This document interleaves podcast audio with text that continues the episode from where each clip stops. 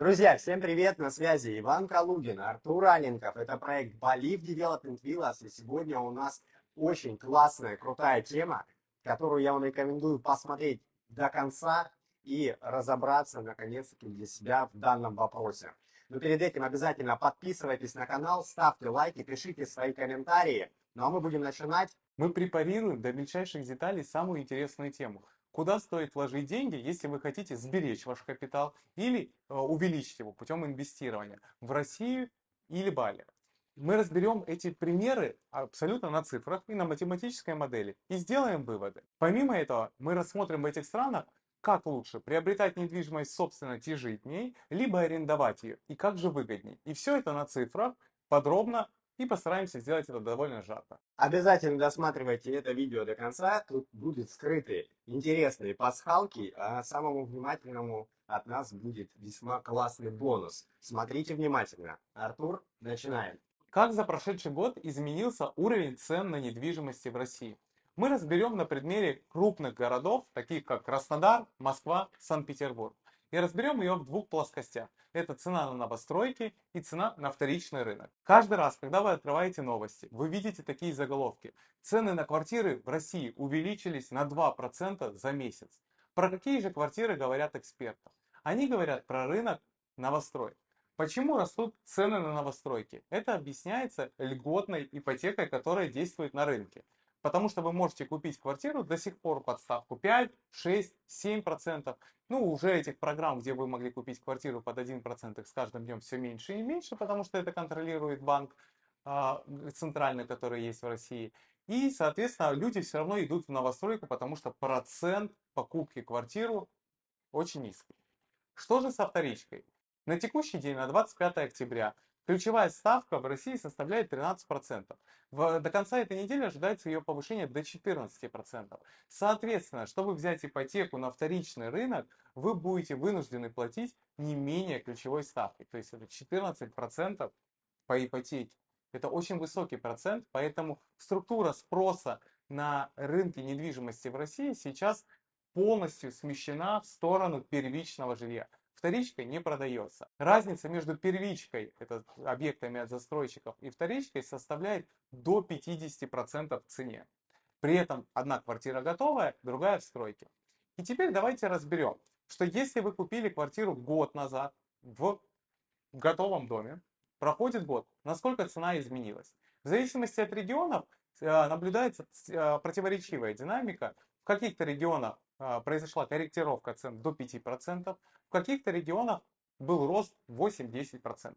Возьмем усредненное позитивное значение с ростом в 10% стоимости недвижимости. И сравним такой пример.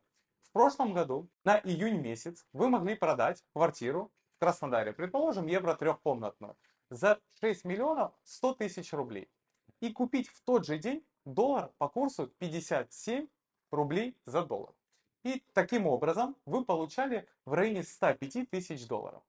Сегодня же, в октябре, давайте возьмем ту ситуацию, когда вы а, продали эту квартиру уже с увеличением стоимости на 10%. И вы получаете уже не 6 миллионов 100 тысяч, а 6 миллионов 700 тысяч. И идете продавать вот эти деньги, рубли, в доллары. Сколько долларов вы получите? Вы получите до 70 тысяч долларов. А теперь давайте сравним прошлый год, когда вы получали за 6 миллионов рублей 105 тысяч долларов, и когда вы получаете за 6 700 всего 70 тысяч долларов. Вы в отрицательном показателе. У вас минус 35 тысяч долларов меновой стоимости объекта. То есть на бумажках, да, в фантиках вы стали богаче на 10%, но в реальной меновой стоимости вы обеднели на 35 тысяч долларов. Это довольно большое сокращение цены меновой, потому что она составляет более 35%. А теперь пойдем дальше. Ну вы скажете, зачем мне покупать доллары? Я никак не привязан к доллару, зачем это мне надо? Я живу в России и буду жить в России. Возьмем сопоставимый пример. Меновая стоимость заключается в том, что вы продавая квартиру, вы не сидите на деньгах. Эти деньги вы не кладете под подушку, вы зачастую покупаете либо другой объект недвижимости, либо вы покупаете машину, либо покупаете а, недвижимость за рубежом. То есть у вас всегда куда-то эти деньги идут, они не просто остаются под подушкой.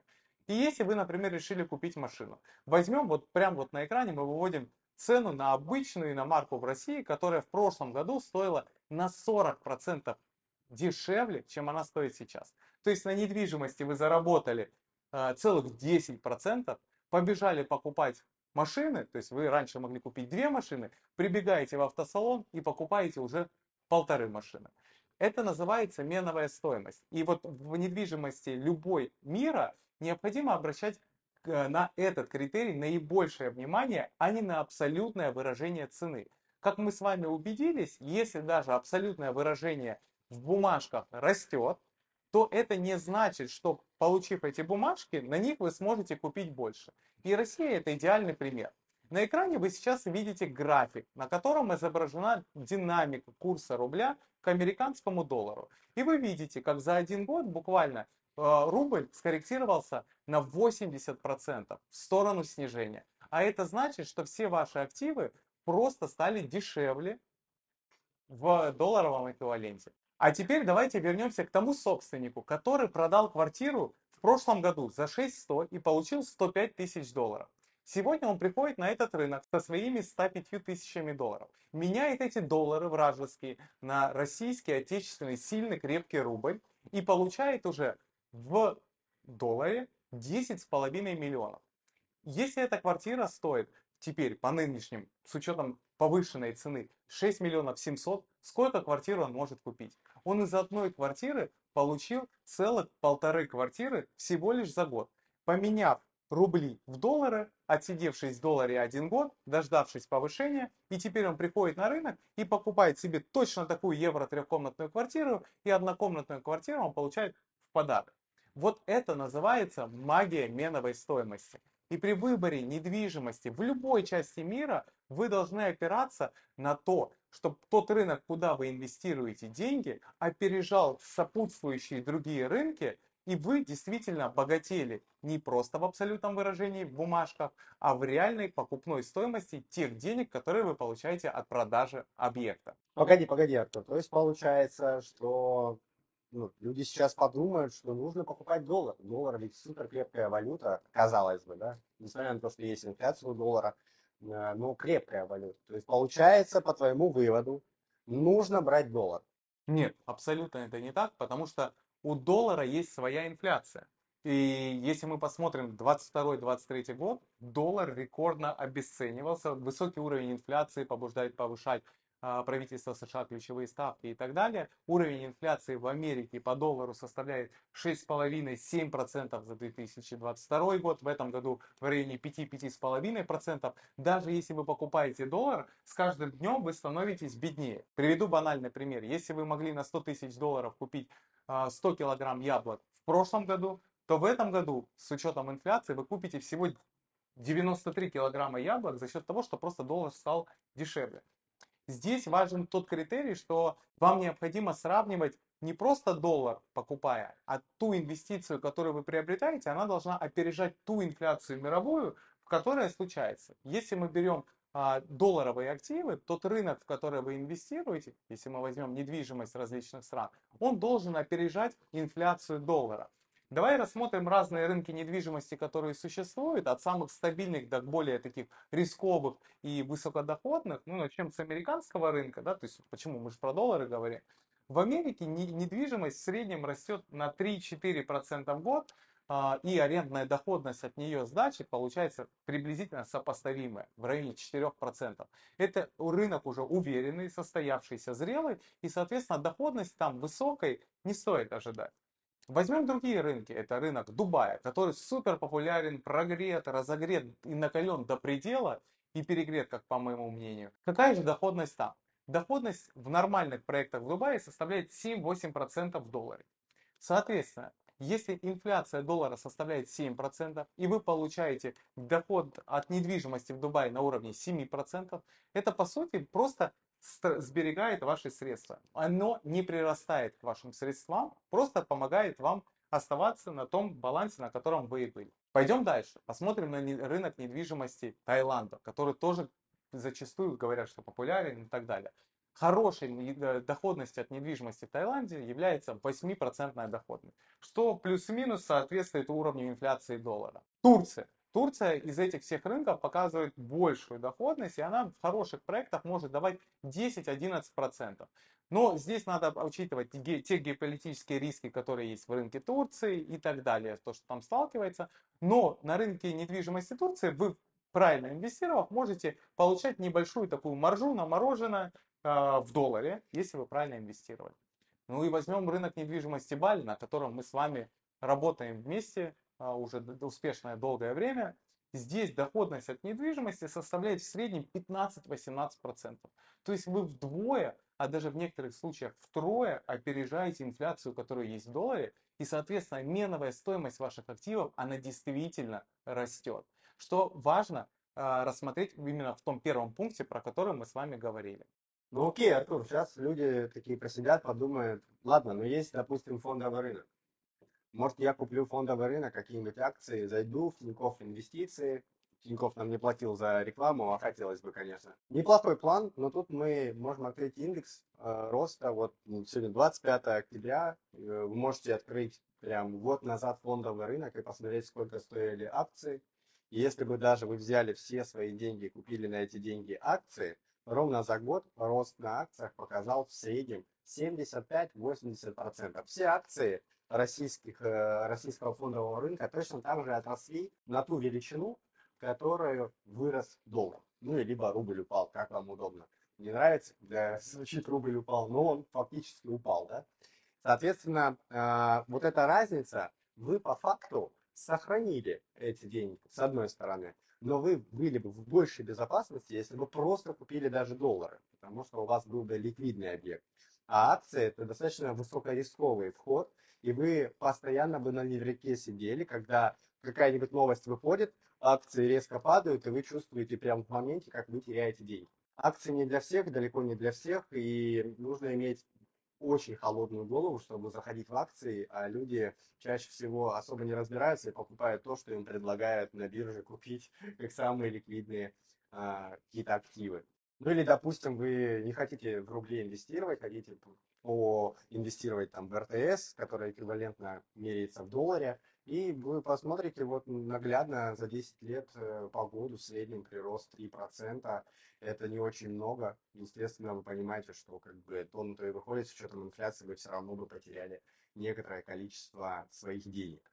Ну и тут же как раз таки встает следующий вопрос. Окей, фонда не самый лучший способ для того, чтобы инвестировать ну, или сохранять деньги, да, там, не то чтобы заработать, хотя бы сохранить. У нас часто люди именно так и мыслят. Что делать? Ну, у нас есть деньги, мы не покупаем недвижку, потому что, как сказал Артур, меновая стоимость супер сильно упала, в доллар вы побоялись зайти, не купили, э, в фонду не покупали.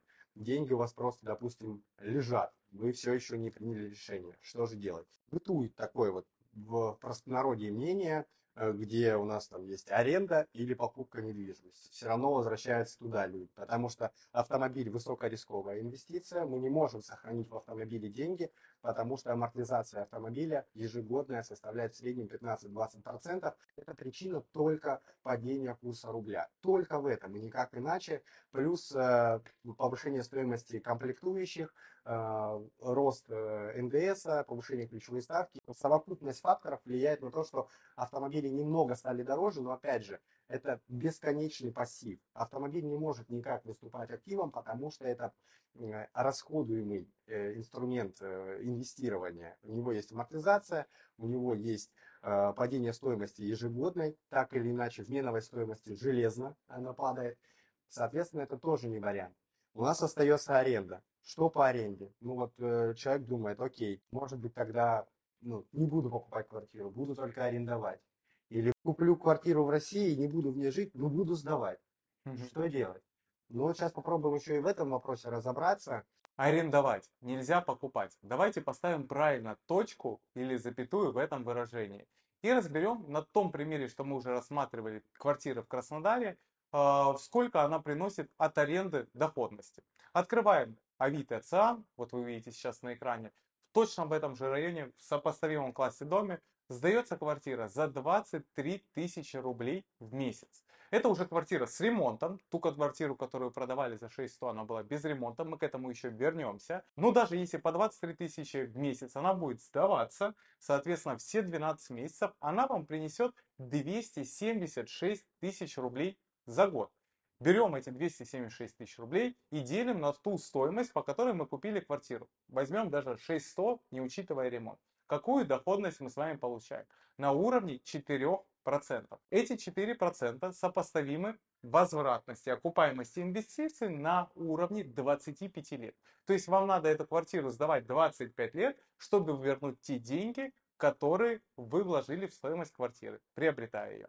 Но за эти 25 лет мы с вами прекрасно понимаем, что ремонт имеет свойство амортизироваться, как говорил Иван, и квартиранты не будут 25 лет жить в одном и том же ремонте. Соответственно, сдавая квартиру в России или в любой точке мира, вы должны учитывать, что раз в 3, 5, 7 лет, в зависимости от качества ремонта, вы должны его обновлять. И это тоже капитальные затраты.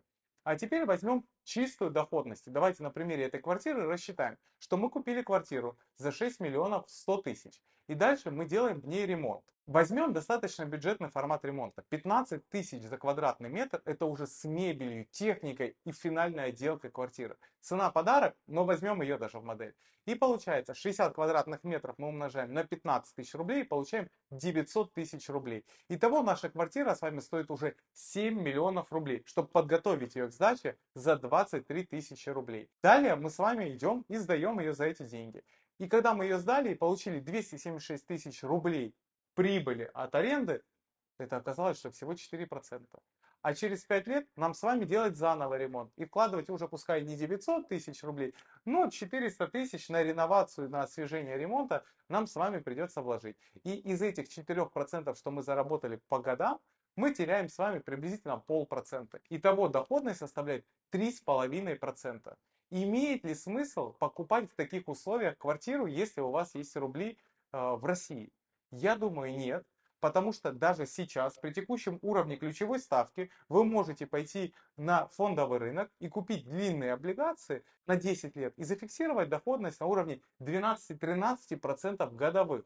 Если вы от недвижимости от своей получаете 3%, а там вы получаете 13%, и вы верите государству в России, вы верите в наши институты банка, что там все будет выплачиваться и все будет стабильно, то вам гораздо выгоднее сделать так. Потому что недвижимость в России в меновой стоимости, она не растет, она обесценивается так же, как и обесценивается рубль. Это правило справедливо не только для той квартиры в Краснодаре. Давайте откроем параллельно сейчас Москва. Вот вы сейчас видите на экране стоимость квартиры в Москве. А, в одном из хороших районов, это северо-запад. И, соответственно, на следующем слайде вы видите цена этой же квартиры в сдаче в Москве. Теперь вот здесь на экране вы видите расчеты и получаете приблизительно ту же инвестиционную модель с возвратностью 25 лет и доходностью в 4%. И это мы с вами все обсуждаем, если вы покупаете эту квартиру за наличные денежные средства. А добавьте сюда ипотеку. Итого, ваша доходность составляет 4-5%, это в идеальном случае, но ваша ипотека, даже пускай это будет льготная ипотека по 5%, она перекрывает всю вашу доходность. Да, вы получаете квартиру бесплатно, но это не квартира бесплатно.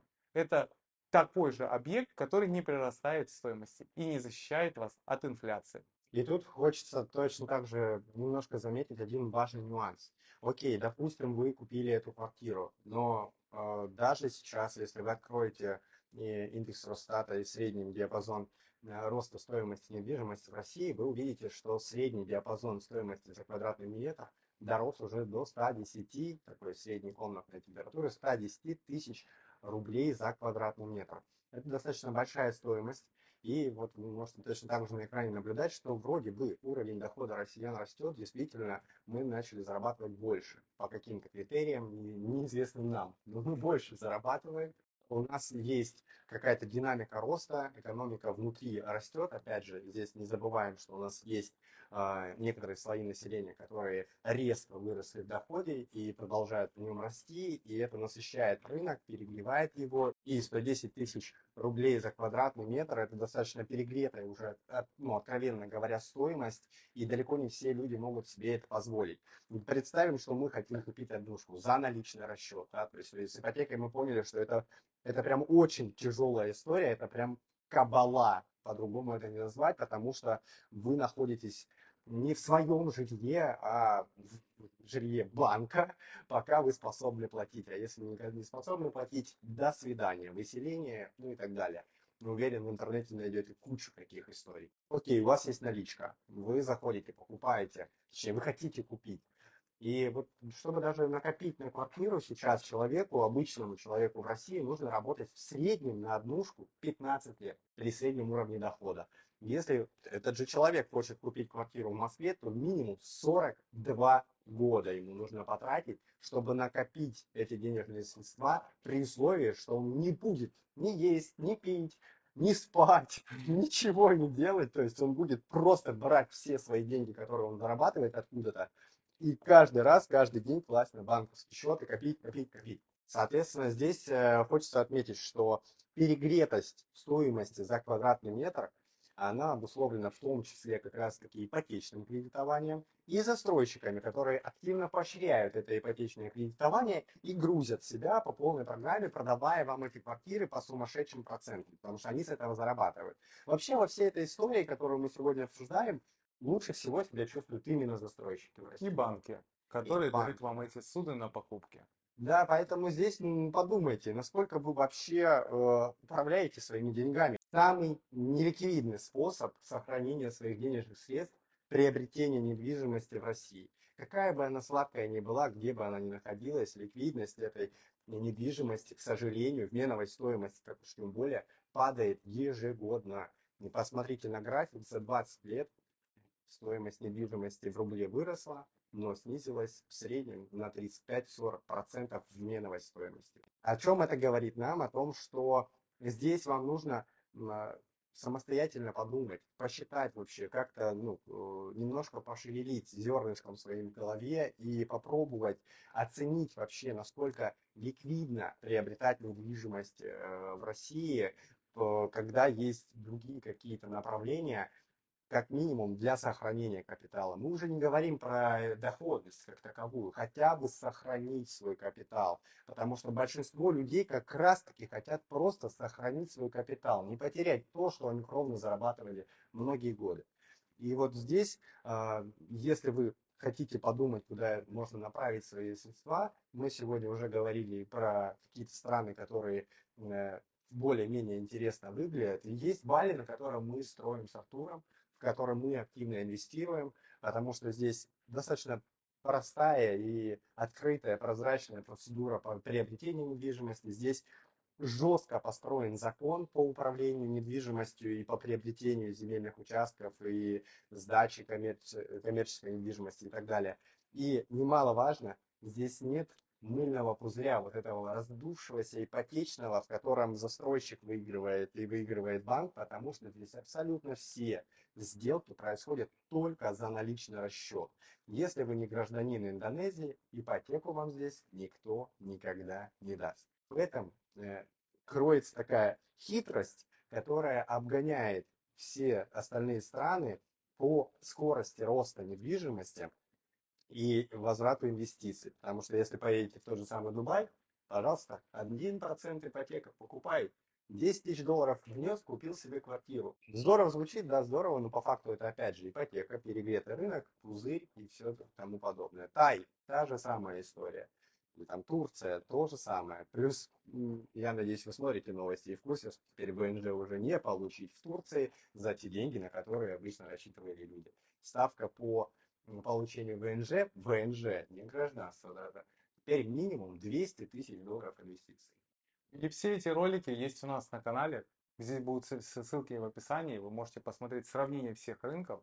И этот ролик действительно посвящен недвижимости Бали, как сказал Иван. Здесь есть стабильный рост стоимости объекта, причем меновой стоимости за счет стабильного курса валюты индонезийской рупии. Вы видите на экране график индонезийской рупии за 5 лет. Его динамика за 5 лет, да, если мы возьмем, всего 3,5% к доллару. который укрепляется день ото дня ко многим другим валютам, ну, в частности, к рублю. Помимо этого, это динамически, стремительно развивающаяся страна, которая в ближайшее время войдет в топ-5 экономик мира. Помимо этого, Бали самый главный остров мира, где с земли с каждым днем становится все меньше. Если мы возьмем прошлый год, динамика роста цены здесь в долларовом эквиваленте составила 25-30%. Доходность от аренды сейчас, она, конечно, аномально высокая, она составляет 20-25%, в редких случаях 30-35%. Но если мы возьмем прогноз там, на ближайшие 5 лет, то доходность здесь будет составлять 15-18%. И это как раз таки будет вызвано тем, что каждый год, каждый месяц здесь растет стоимость объектов. И уже в ближайшее время, я думаю, 3-6 месяцев, когда большинство людей поймут, что нужно покупать недвижимость на Бали, здесь входные пороги будут совершенно иными. Вот про что мы пытаемся и рассказать на нашем канале. Друзья, вот и завершаем наше видео сейчас. Надеюсь, вам было максимально полезно. Если у вас будут какие-то вопросы ну, или у вас есть собственное мнение, если оно у вас есть, обязательно поделитесь им в комментариях.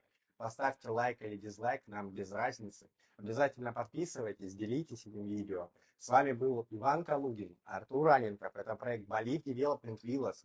И на нашем канале вы найдете видео максимально открытые и честные, которые направлены не для того, чтобы вам продать или там как-то вовлечь, как это делают разные нехорошие люди здесь, рассказывая сказки, а просто как есть.